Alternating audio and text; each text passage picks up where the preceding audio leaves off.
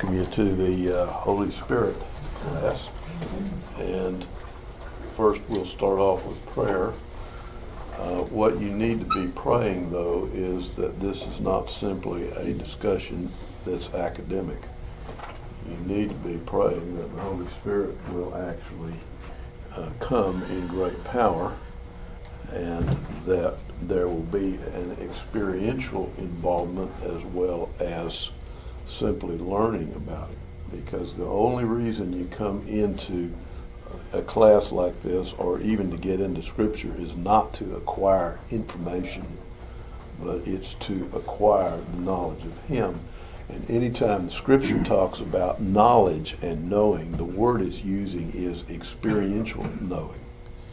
Uh, it rarely is referring to an academic or intellectual knowing, and particularly in the New Testament when it's talking about knowing Him or the knowledge of Him, it is referring to an experiential knowledge of Him, the one that exceeds mere intel- intellect, although it starts here. I mean, it has to start here. It starts with our minds, but it needs to go on and grasp the totality of our being uh, in order for it to be effective. And anytime you study Scripture, that is what you are ultimately trying to do, is to come into an in-depth experiential knowing of Him and not simply to acquire information. You study theology or fundamental doctrine, you do that because that's how He's revealed Himself. And so you, you always want to be knowing Him. Well, let's pray.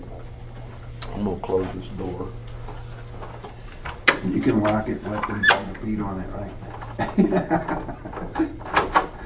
I had a, in, yeah, I, I leave it unlocked in, in law school. Um, I had, uh, we had a professor that had the habit of when he came to class, he locked the door and closed it. And he was extremely difficult individual to deal with. He hated people who were unprepared. And one time he caught a guy unprepared and the, he he said, I can't stand people who don't prepare for my class. It really upsets me. And he started gripping the lectern, and the lectern started shaking, and the veins popped out in his neck, and he turned red, and he slammed the book shut and walked out. And so the next day, of course, everybody was huddling in the corner of the class. They were frightened for what was happening. He came in, put his books down, locked the door, and he said, um, I want to apologize for the way I acted uh, yesterday, but you've got to understand I will not tolerate people being unprepared in my class. And he got to talking about that, and his lectern started shaking again, and veins popped out, turned red. He slammed his book shut and walked out again. Again? Well, I'll tell you that story to tell you this story, and that is that he had a habit, as I said, of locking the door when he came to class. If you didn't get the class before him, you didn't get in class. And the first day of law school, he taught a freshman class, and a freshman who was his first day at law school got there late. Door was locked. He was on the uh, first floor, so he went around, intelligent, initiative-filled fellow that he is, found a janitor's ladder, saw that one of the windows was open on the classroom where he was, came, put the ladder up on next to the door, come in, next to the window, climbed up, fell through the blinds, made this horrible noise. When he stood up, uh, the professor Bailey was already standing there with his his lectern shaking and the veins popping out. And he said, "What are you doing?" And he said, "I'm sorry, Prof. Some jerk locked the door."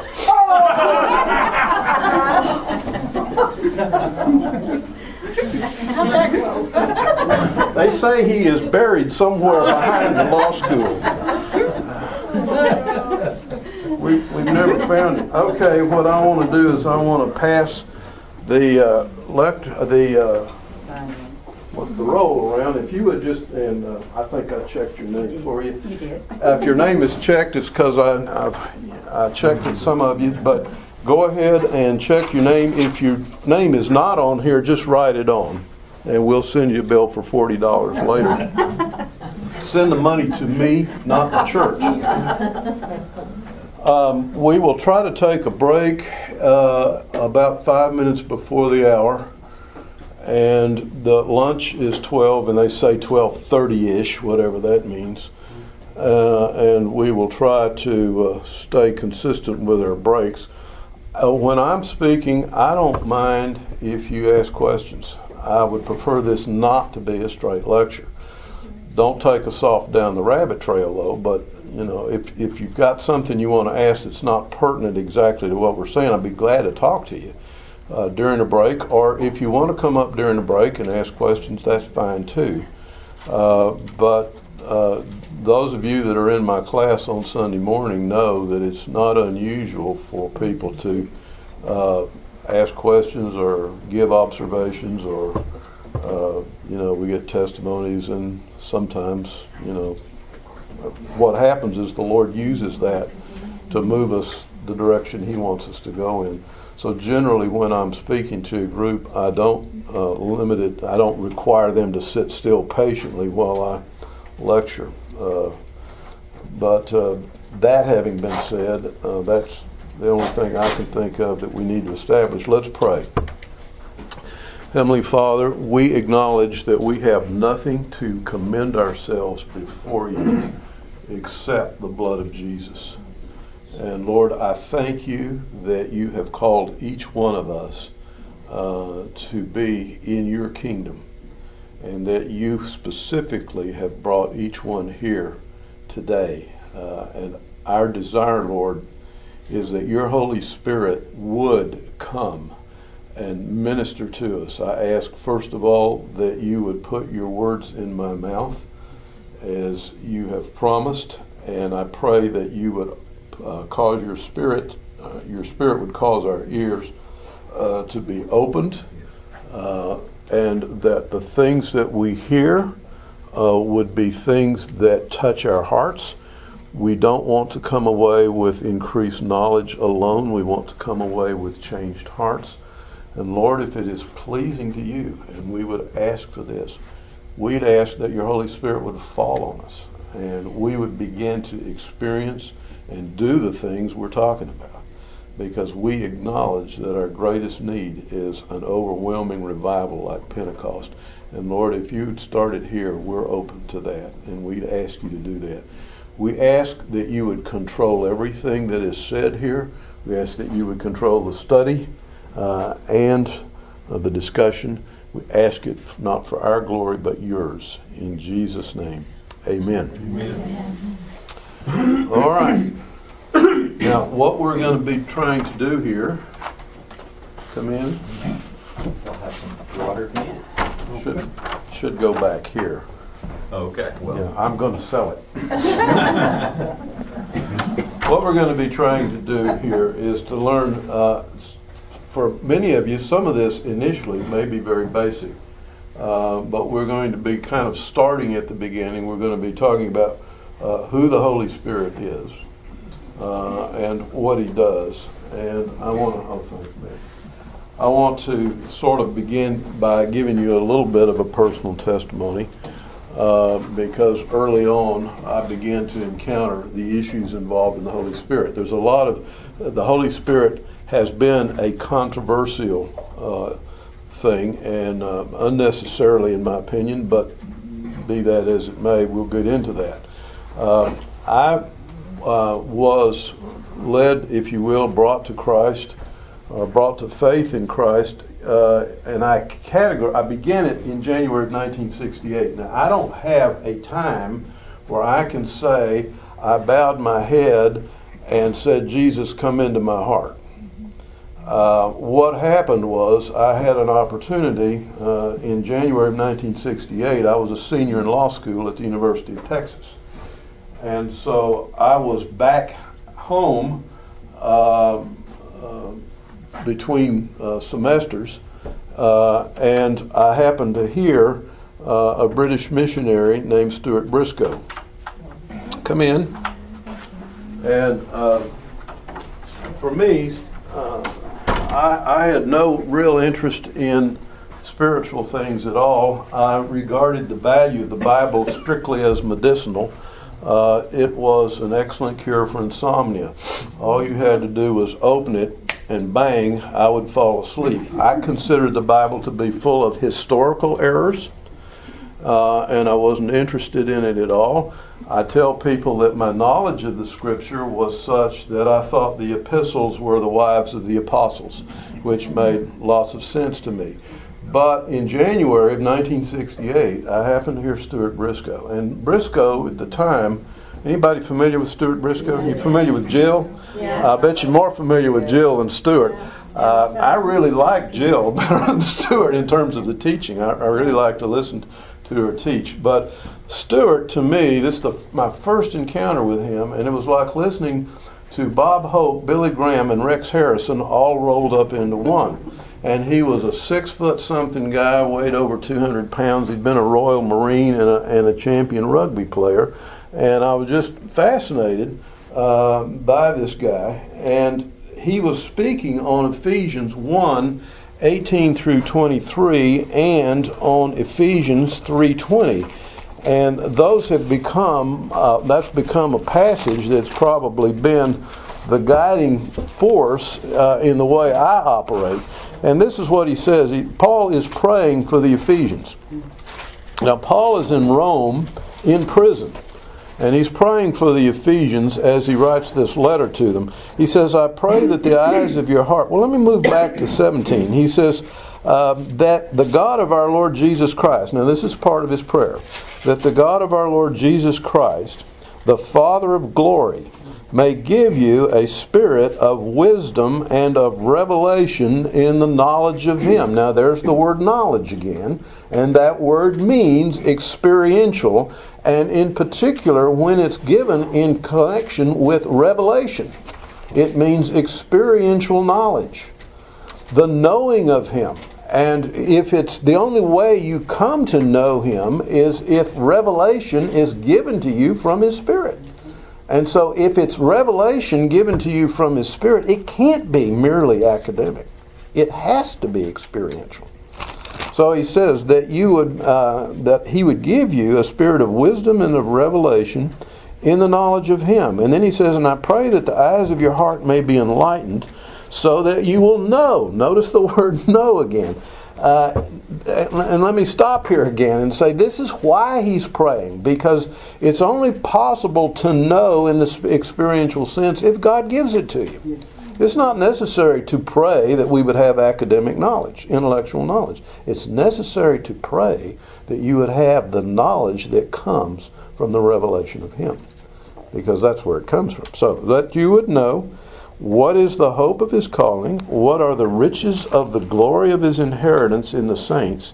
And what is the surpassing greatness of the power toward us who believe? These are in accordance with the working of the strength of his might, which he brought about in Christ when he raised him from the dead and seated him at the right hand in the heavenly places, far above all rule and authority and power and dominion and every name that is named, not only in this age, but also in the one to come.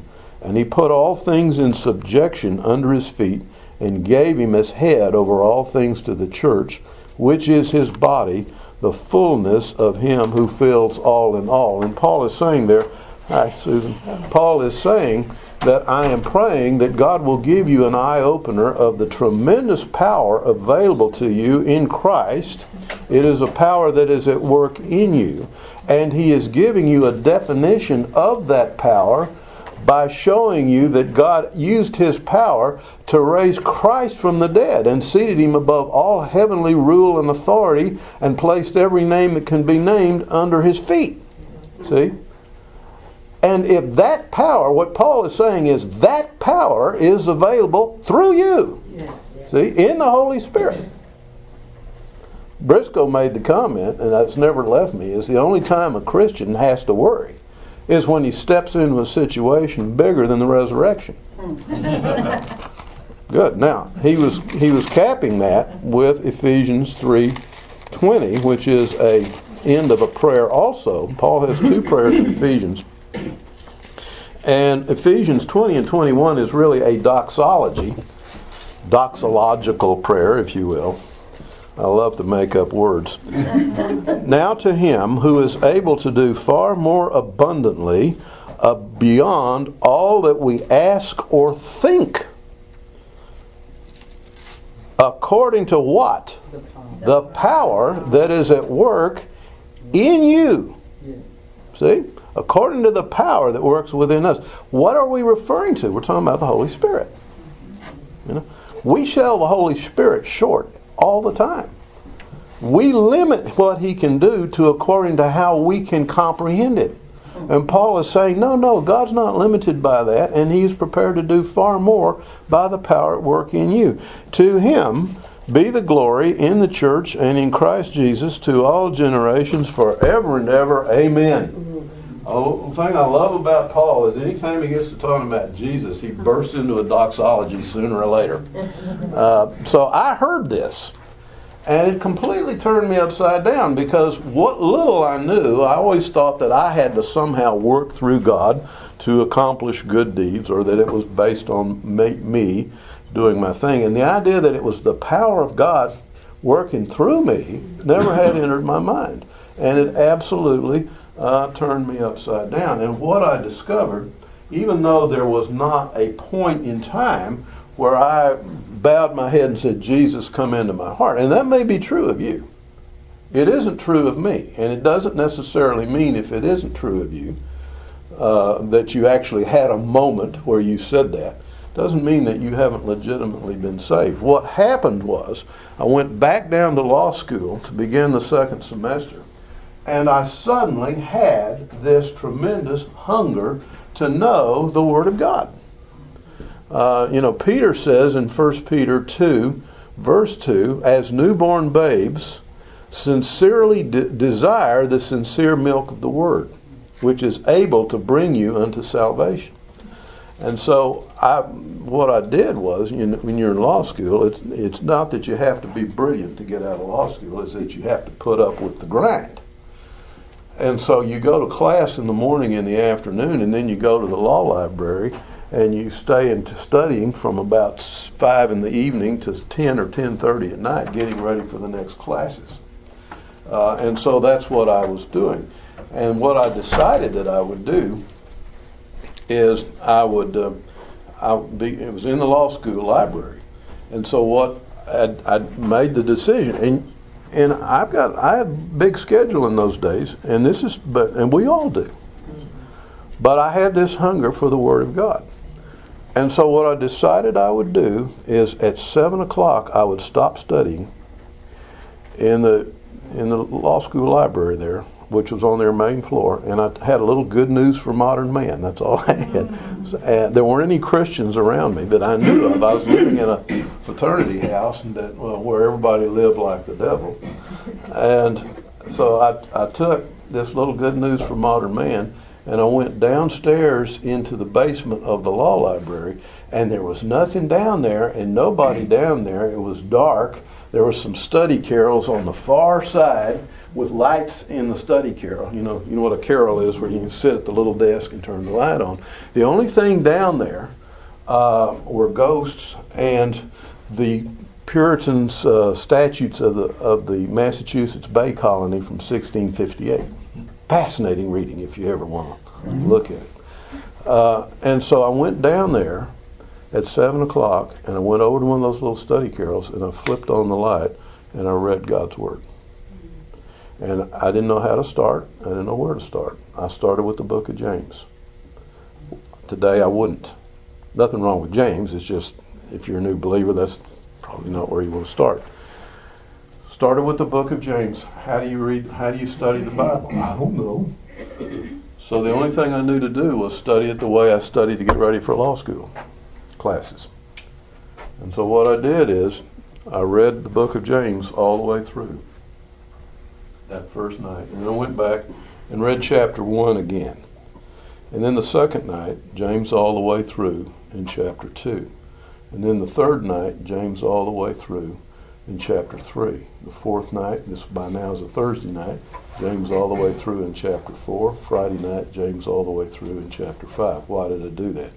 When you're getting ready for law school classes, you read a case. The first time you read it, you're just trying to figure out what it's about. The second time you read it, you begin to pick up things you didn't see the first time because now you know what it's about and you're not looking for that. The third time you read it, you pick up more things you didn't see the first two times. And so you begin to, and your mind will begin to analyze and categorize, and you begin to look through that. And so that's what happened. By the first week, I'd read James six times. And I was beginning to see things. In, and how long did it take me? 35, 40 minutes. And I was beginning to see things in the book of James that I hadn't seen before with new each time I read it. I was picking up this and picking up that. And so I next the next I finished James, picked up Philippians. Finished Philippians that way, went to Ephesians. And from January to May systematically read the New Testament epistles that way. And, was, and what you begin to see is as you get into two or three more books, Philippians, Ephesians, Galatians, then all of a sudden I was beginning to see, oh, James said that about this over here. And so I was beginning to cross reference. And, and somewhere in that period, uh, God showed me what the gospel was. Somewhere in there, I got saved. Uh, I began to grasp and understand what the gospel was. But it was the Holy Spirit was doing it. The Holy Spirit was the one leading me into that. And the, the other thing is it enabled me to lay a solid foundation in the New Testament epistles without being taught by any human being. Uh, so I wasn't, it was sort of like, you know, uh, empty slate and God was just showing me and, and that sort of thing. And so I didn't know anything about what was going on. I was just down there reading my New Testament epistles systematically the way I got ready for law school. Any of you can do that. Now, that for some people, that's an effective way to study God's Word, and I'd recommend it to you. That doesn't mean that's the only way you study God's Word, and today it's not the only way I study God's Word. But if you want to just pick a book like Philippians and read it once a week, uh, once a night, every for a week, you'll be, I think, be surprised at what you pick up after you've uh, had a week of, say, reading Philippians five times. It'll take you 30 minutes at that. It's only four chapters. Philippians is a thank you note, incidentally. Uh, but you'll pick up stuff if you want to do that. Now, okay, this is not about studying the Bible, this is about the Holy Spirit. Um, what I didn't know uh, was that uh, there was a tremendous debate as I came into the kingdom and was, you know, called out of the world into the kingdom. Every one of you, uh, presumably, that you've been called out of the world into the kingdom. And what I didn't know when I came into the kingdom was that there was this tremendous debate going on over the person and the work of the Holy Spirit. Uh, and you know, at the time, now my mother was a strong believer uh, at the time. In fact, she prayed the rest of us into the kingdom. She, with friends of hers, were uh, involved in a very dynamic prayer group in those days, and healing was fairly common. They'd ask God to heal somebody, and what do you know? God would heal them. So it never dawned on me that there was any dispute that the Holy Spirit functioned today just like He did uh, back then. And uh, as what happened is, as I got involved in this, I got involved on both sides of the aisle. I found out there were two sides to the aisle. There was what the one side was the charismatic side, who said the Holy Spirit functions today the way uh, he always did. And then there was the cessationist side of the aisle. Cessation meaning uh, what that means is is that they believe that the Holy Spirit ceased to function in the same way, t- completely in the same way in which he did in the first century. Uh, they would say that, s- and, and in the cessationist side, y'all with me? What I'm talking about? Yes. Typically, your Bible church, uh, your Baptist church, uh, Presbyterian, a lot, pe- you know, a lot of folks are going to be cessationist, and typically your cessationist view uh, has variations within it. Some say that all of the gifts of the Spirit don't function anymore. And but more commonly, the ones that are more obviously supernatural in origin are the ones they say have ceased to, to function after uh, the canon became complete. Now, where I'll, I'll disagree with them right here on this point, they're saying that the apostles uh, that was necessary because the apostles, because the canon hadn't been written, the Bible. But and once the Bible was written, that wasn't necessary. What I would suggest to you is the New Testament came into effect to take over the authority that the apostles had while they were alive. But the Holy Spirit continues to function as he always has. Why wouldn't he? Um, but anyway, that's the cessationist viewpoint, and that's due to cause, uh, particularly in the 70s and 80s. I don't know. I've been so away from that for so long. I don't know if that's still a tremendous controversy or not. Does anybody know? I mean, is that I Yeah. have to say, I'm the only one of five siblings that's crossed over to the Holy Spirit is still working okay? So from it's I, my upbringing. it's still an issue. Uh, uh, it's still a strong issue. But uh, Jesus said in, um and let me say this: I think, candidly, folks, there's ignorance on both sides uh, that causes controversy. There, there shouldn't be controversy, uh, and, uh, and controversy, I think, comes from a misunderstanding of the Scriptures. Part of it is that we tend to evaluate and interpret the Scriptures based on our own particular theological base, and that's not always an effective way to do it. Um, Jesus said this to the Pharisees in Mark 12, verse 24. Jesus said to them, is not is this not the reason you are mistaken that you are you do not understand the scriptures or the power of God? The reason I picked that verse is because I think uh, I think it can classify both of those groups. Uh, I think for example he says you do not understand the scriptures is because if you take the charismatic side and, and be careful about what I'm about to say here, folks, because it's always dangerous to paint a group of people with a broad brush. And it'll be equally dangerous for me to say this about the cessationist and suggest that it's true of everybody on that side. So hear me carefully. But so often on the charismatic side, the, the extreme in the charismatic movement is the crazies. I mean, they swing from a chandelier sometimes. Um, and you get all kinds of things like barking dogs and cackling chickens. Folks, that's not the Holy Spirit. And what happens is when the Holy Spirit comes in in power, the enemy comes in to counterfeit. Uh, but you have people doing all kinds of screwy stuff. Uh, and that is not the Holy Spirit. In the Great Awakening in the 18th century, both in England and America, you had the tremendous pouring out of the Holy Spirit, which we need to be praying for now. Because if it doesn't happen, there's no hope for us as a nation. It's got to happen. But in the Great Awakening in the 18th century, the enemy came in to begin counterfeiting. And Jonathan Edwards, one of the great intellectual thinkers and one of the movers in the Great Awakening of that time, wrote a pamphlet dealing with the enemy coming in and counterfeiting, particularly with demonic signs that people were mistakenly thinking uh, was the Holy Spirit, and we still make those mistakes.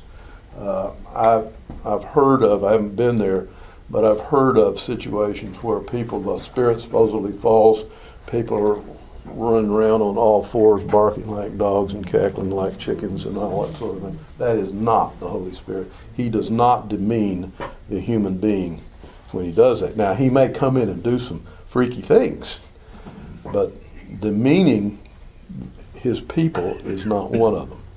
How about laughing, Jerry? I think it's borderline, Jimmy.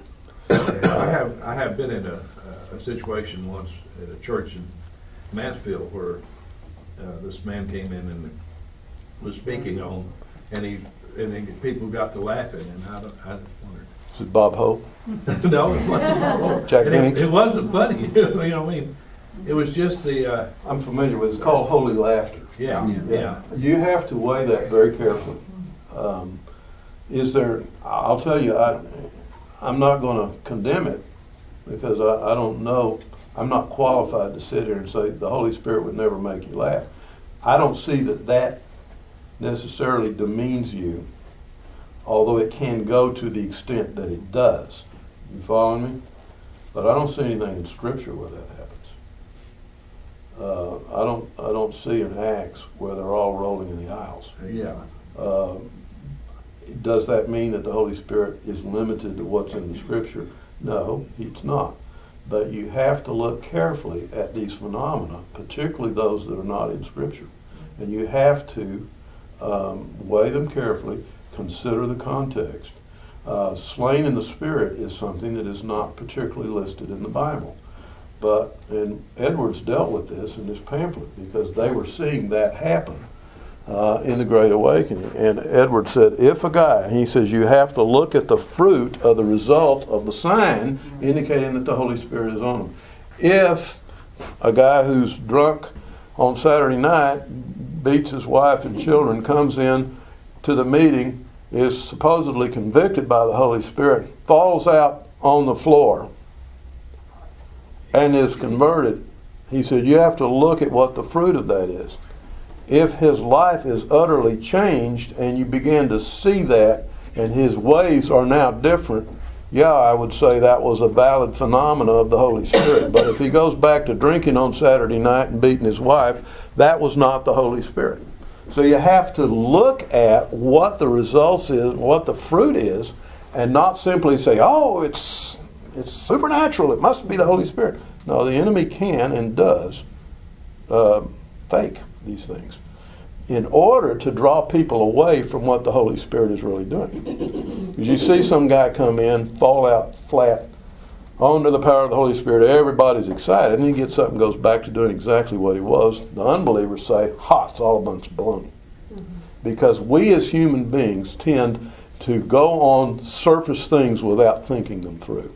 So, in, in response to your question, maybe it can be, but you have to look very carefully at it. And if it gets out of hand, I would suggest that it's not the Holy Spirit. Yes, ma'am. The only thing I was going to add to that then would be, because we're not looking just only at the Holy Spirit being in just the New Testament, but we're also looking at it from the Old Testament sense. Right. standpoint. And within Proverbs, it does say laughter is as a Good for the heart. Good for the heart. It's, It's right. not necessarily suggesting that it's a holy laughter from the Holy Spirit. Yeah. Exactly. But like you're also expressing though, to be able and if we as believers are trying to say we want to see the manifestation of, of the whole concept of what God word is Mm-hmm. true for us, then how are we going to be able to monitor if that person who is slain in the spirit, how are we going to be able to monitor if we never ran them again? And we make our, we base our judgment on what we see right there because we in that predicament, Yeah. just right there.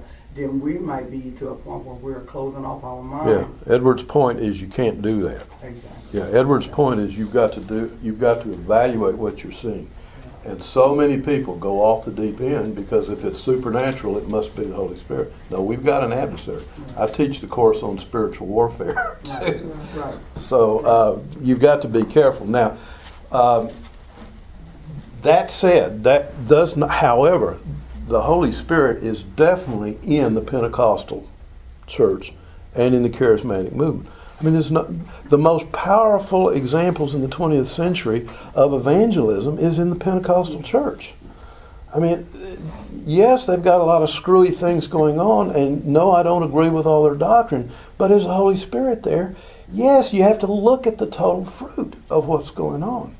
Uh, and they, they're powerful evangelists. Uh, some of their pastors are tremendous people in the Word of God. Now, a lot of a lot of charismatics that I run into don't, don't know the Word of God very well. I've defended pastors who were charismatic pastors. I had to defend them in a lawsuit because they completely violated God's Word in their business transactions and got sued. You know, I said, well, didn't you know Proverbs said this, this, and this? It does. Where? You know, and you point it out to them. Uh, today, the word of knowledge of the Word of God is generally ignorance across both aisles. So few people seem to know the Word of God. Um, uh, 1 Corinthians 14.23 says that if an unbeliever comes in and you're all speaking in tongues, will he not say you're nuts? Of course, Paul doesn't use the word nuts. Uh, the Greek word is actually cuckoo. Uh, but he's saying they will think you're mad if you're all jabbering and speaking in tongues because obviously you can misuse this phenomena and do more harm than good. So there's a proper way to use it. And one of the problems on that side of the aisle is they tend not to evaluate as effectively as they ought to. And part of that is due because many are not well grounded in the Word of God. But there are some fine, charismatic pastors who are. So don't misunderstand me. Uh, you know, I'll give you a guy. I don't agree with his all of his doctrine, but Jack Hayford is very fine. I think very knowledgeable guy in the Word of God. Wayne Grudem is is uh, written books on theology. He's pro charismatic. There's a lot of people who are very strong in the Word of God, so don't misunderstand me about that. But now on the cessationist side, what you've got with them um, is they understand the Word of God very well, but they don't seem to understand the power of God very well. They write that off. So, hence Jesus' statement in verse 24 that you do not understand the Scriptures, a lot of charismatics, and then he says, or the power of God, a lot of cessationists. You with me? Are you back in Mark? Yeah, Mark 12 24. Uh, now, the cessationists are uh, generally well versed in the scriptures, uh, although oftentimes their theology drives their interpretation of the scriptures. They've concluded that the Holy Spirit doesn't function today like he did in the old times, in the, in the first century. They're very, t- and here's another thing you, you tend to see, they seem to be very rationalistic in their approach. Uh, so they oftentimes uh, seem to cut down anything that would appear to be supernatural and doesn't uh, is not easily grasped by by the mind. For example, the gift of teaching they would say is functional. Well, yeah, because we can grasp that because that gift has a natural counterpart. But the idea of healing, you know, that's not got a natural counterpart unless you count physicians. Yeah. Yeah, I was gonna say, isn't that, uh, some of that, the way they think is because of their own disappointment, things that they have not seen come to pass?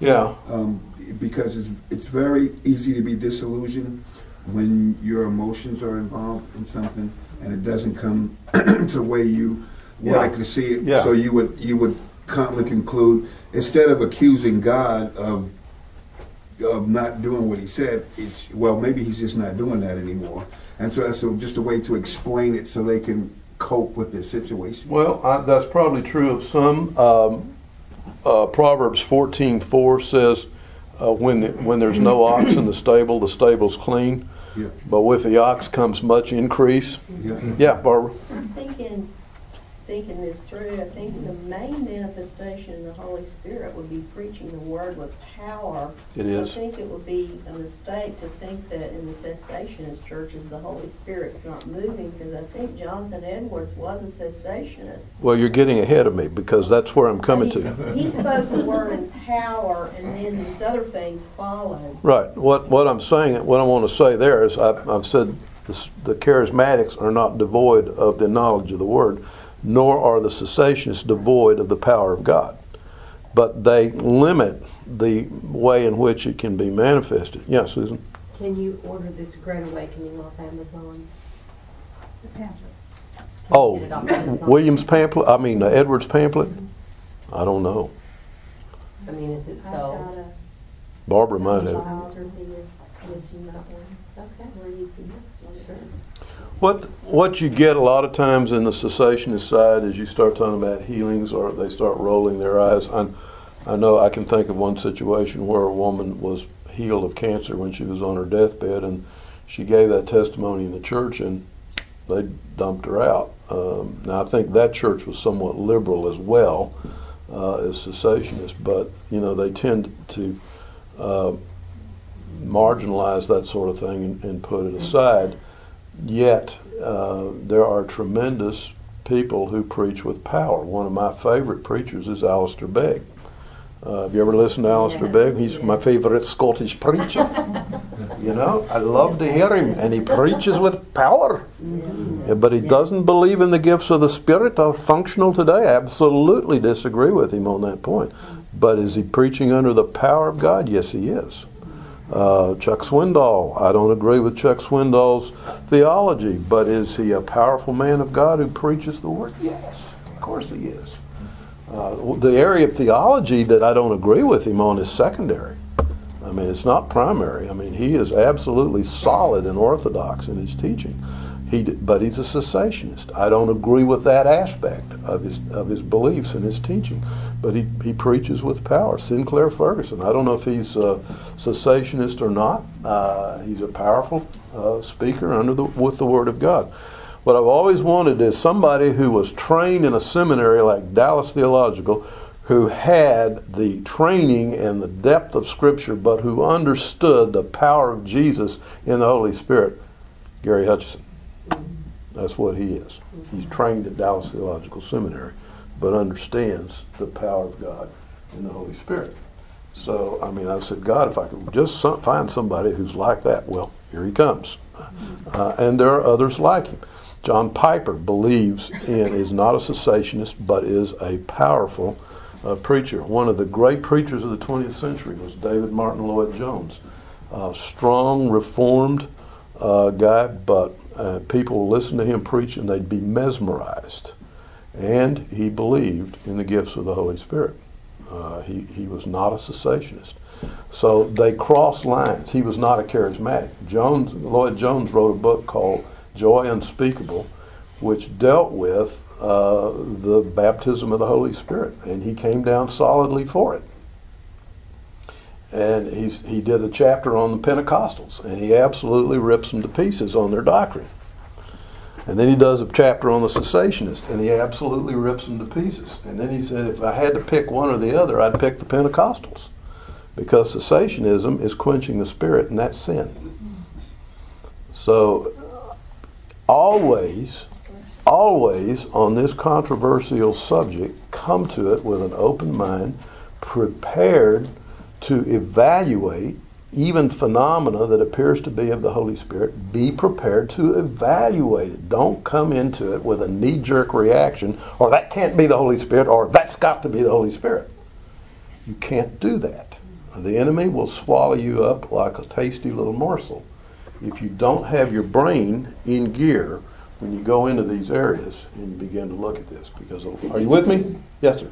But isn't that the importance of the Holy Spirit communicating God's truth and God's power in our lives? Because they will polish and put a, a now, uh, like a Joel Osteen, they will polish a guy like that, put, put him out there. Right. And the, and the average, the- the average people that now are, are with, and within us, have no idea, they have no spiritual background to measure that. You That's right. can't measure that. All you see is some production. And that's, that's a very dangerous, right, they don't have the, Here, here, here is the fundamental basis for evaluating all of it. Right. Yeah, I'm sorry, I cut you but the off. Holy Spirit, that's part of the Holy Spirit, is to share God's wisdom and God, how God did it, how- how God does it, and how God wants to do it, uh, versus what Hollywood's able to roll out there and make it look like. And that's, that's part of the problem with setting up a certain human is, I really like the way this guy does it, or I like the way that That's guy does it. And you have to discern that, and you have to know, you have to see them as from God, it- get beyond their persona, and it's, it is God speaking through them. Uh, the, the enemy, the- but the enemy is also very active among, quote, preachers. What needs to happen, folks, is the cessationists and the charismatics need to come together because each has something the other needs. Uh, and there is there is so much more to the Holy Spirit and to His involvement in our lives than either side understands because they've sort of splintered it by being at odds with each other. But the Holy Spirit is the way in which we enter God's presence. I mean, it is, and the way we are instructed, the way we are taught. In fact, Jesus tells them, the apostles in John 8, and we'll get to that uh, one of these days. It'll probably be. Can y'all come back next week? Jesus tells them in John 15, 8 through 11, that the Holy Spirit will come and he will convict the world of sin, righteousness, and judgment. He also says in that chapter, and he will, inst- in chapters, I'm not 15, 16, And in chapter 16, he also says the Holy Spirit will instruct you and teach you. And we'll get to that in a minute because that's in my notes. But it's important to understand that the controversy shouldn't be happening because there's truth on both sides and there's error on both sides. I'll give you an example of it. Uh, is that um, a cessationist would typically think that God isn't going to show up at a Pentecostal meeting and do great mighty things because the Pentecostals' doctrine is messed up. And they do have some messy doctrine. But they forget that if God waited till we all had our doctrine straight, He'd never show up anywhere. And the Pentecostals make the mistake of thinking that because God does show up, that He approves their doctrine. God shows up because He's merciful and compassionate and delights to be in the presence of His children, whether they're Presbyterian, Pentecostal, or whatever. See? And that's where we have to come together and stop drawing lines against each other because we are all in Jesus and the Holy Spirit wants to manifest Himself however He's pleased to do it. Mm-hmm. And if it's in speaking in tongues with an interpretation of tongues, hallelujah. And if it's with the power of preaching and prophetic word, hallelujah. That's what he wants to do. And we got to stop hindering him with these kind of arguments uh, and dissensions.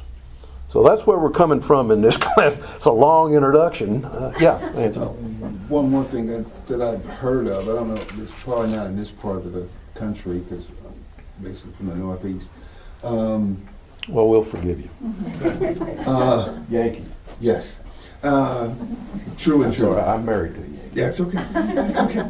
That's all right. Um, wha- what I've come across a couple of times in talking to people about the Holy Ghost is basically they don't mean to do it, but they don't look at him as a person. Ah. They don't look at it. They look at him as a puff of smoke that slides under the door or something. They don't look at him Yeah. as a as You a want to person. pick up with what page four here on my notes? Okay, I mean because he is equal. He is in the triune. He is part of the Right, he is a triune person. God. He's a person, and so we don't even address him as a person. And I don't think people elevate him to the equality of God the Father and God the Son. He's just this extra thing that He's comes along eh, that does stuff. That, that but he is just as much God as the other two. Well, what's important there is what you said is, and it's the very next point in my note. Incidentally, I always consider the Holy Spirit is moving among us when you all start making comments that are right before I'm about to get to that very thing. Yeah, Susan. Well, um, and because of what Tony's saying and because of the prayer that was led at Christmas over our meal, there, isn't there a pr- proper way to pray though? Don't we always pray to God in the name of Jesus? But where does the Holy Spirit fall into everything? Oh, I we'll mean- get to that. Okay, good. Yeah, was- we'll get to that was my because I'm he is, he that is very active in our prayer. Uh, if he's not there, there's no prayer. But I mean, you address God. You address the Father in the name of Jesus, uh, and it's the Holy Spirit who is prompting your prayer and interceding for you. But you you. don't address Jesus. Well, you can. You I can mean, address any don't of them. Pray to Jesus. Yeah, you can. Okay. Uh, there, you know, there's no rule. That's, Jesus doesn't say always address the Father, but when he was asked, teach us to pray, he says, begin, Our Father who is in heaven. But they're people. I mean, they're, they're persons. But primarily, we would address the Father through Jesus and the Holy Spirit. The tr- what's neat about prayer, folks, is the Trinity Right. is actively involved with us. Right. So it's the it's the triune God that we are addressing and that we are involved with when we pray. I wish we had time to go into some of the stuff Hebrews says Didn't about mean to throw you off. Yeah, well, but It- it- But Tony it's not got me going necessarily on one. one more thing. It's not necessarily a rabbit trail, but you can. If I'm blaspheming the whole, you know, just let me know. Um, you're it's like- blaspheming the Holy Spirit, you can Okay, no, it's like blaspheme out there, Well, yeah. well, for me, is, is what Yeah. I gather from the Bible. When I'm praying, it's like the Holy Spirit is give, it's it's it's ushering me into the presence of God. That's himself. right. That's It's exactly like- right. It's like I- I'm even though I'm not praying to Him, He's in me, and I'm sitting right there with God. You know what I like about John Wimber's comment one time? He said to the Lord, Lord, why do you hang around me? The Lord said, I just like you. That's the way he is. He likes you. He doesn't just love you, he likes you. He likes being around. He wants to be around you a whole lot more than you want to be around him, believe me. Uh, and so he is changing us and drawing us to want to be in his presence more. We're utterly dependent on the Holy Spirit to utterly change us in the way that we are and our attitudes, and we're going to get into that. Yes, ma'am, did you have up? I was just gonna say, there's one thing I wanna caution everybody on, if you're speaking around children, please use the, the name Holy Spirit instead of Holy Ghost, because in the forties when I was a little girl, okay, I knew Jesus and I knew God the Father, but I didn't mess with the Holy Ghost, because we had Casper the ghost, he was cute, but in the background were all those other ghosts. Okay, So I I didn't hear you. him for a lot of years. Well, I, I use the Holy Ghost a lot in Holy my. Spirit, use Holy Spirit. Yeah, I, well, I'll keep You that never in know mind. what's going through a. Because I, I teach my, you know, I have a breakfast meeting with one of my sons-in-law and his grandson, and we study the Bible together at the Snooty Pig. And uh, the waitresses now re- expect us in. Today, my coffee was already waiting for me before I got there. Um, I use the Holy Ghost a lot as a term. I actually prefer the term, uh, just because I guess it's King James, and you know, if it was good enough for St. Paul, King James is good enough for me. That sort of thing. But it's an interesting thought. I'll keep that in mind. Uh, stay sensitive to that. Okay, what are we doing? Uh, we're doing what Anthony uh, brought up, and that is that we want to see the Holy Spirit's impact in our lives, uh, both uh, powerfully and biblically. And what we want to do is we want to start by looking at the person and the work of the Holy Spirit. Then we want to look, secondly, at Jesus' dependence on the Holy Spirit in when he was on earth. And thirdly, we want to look at our dependence on the Holy Spirit and in our lives for God's glory. Hebrews, I mean, uh, Psalm 115 begins, Not to us, O Lord, belong the glory, but to you. Uh, and that is always the way we want to approach in this. Uh, not to us belong the glory, but to you. The Holy Spirit wants to use us, and to, let me quote uh, a Moravian missionary that the fruit of our ministry might be an appropriate reward for his sufferings. That the fruit of our ministry might be a reward for his sufferings. Uh, and that is only going to happen if the fruit of your ministry is produced through the Holy Spirit moving on you and through you.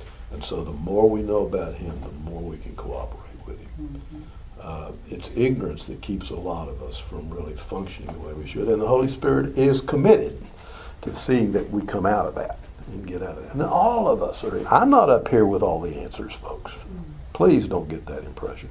You can get the idea that I know everything, and of course, those of you that know me know good and well that's not true. But I don't know everything. I'm I'm learning. I've been walking with the Lord now this month 44 years, and I'm still learning more and more. And when we get to heaven, boy, are we going to learn. I mean, the great learning curve is going to shoot. I, I, always say to people, all these questions we had of God, you know, we get to heaven, we're going to say, Lord, what? Oh. But, but what about, oh. And then there was, oh, I see. Uh, one of the things I like about what Gary says about when it shows a picture of them in heaven, standing, all of us standing around the throne, one of the things that we give him praise for is his wisdom. And the way Gary draws this, and I agree with it completely, and that is the realization of all of the things that happened in our lives that were so perplexing, that made no sense, that we couldn't put together. When we stand before Him, we'll see the goodness of His wisdom in all of that. Because listen, folks, it's okay to be perplexed in this life. The Apostle Paul was. He says in 2 Corinthians 7, he says, perplexed but not in despair. So if the apostle got perplexed from time to time, it's okay for us uh, to do. So don't ever let that throw you. There are going to be lots of times we don't understand why it is what it is, but Revelation indicates that we will praise Him for His wisdom, because in those days we will see why it was what it was, and we'll know it instantly. But that doesn't mean we know everything. We are going to continue. Do you think you'll know everything when you stand before Him? The minute you're in heaven, you'll know all there is to know about God? No, you're going to spend eternity going into that in depth.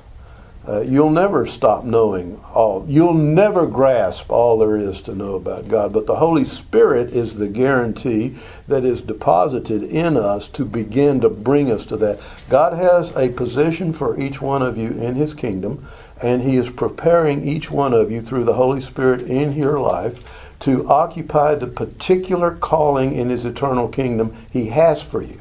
Therefore, we all come down different roads, endure different trials, go through different circumstances because we are being prepared for the particular position in His kingdom that He has.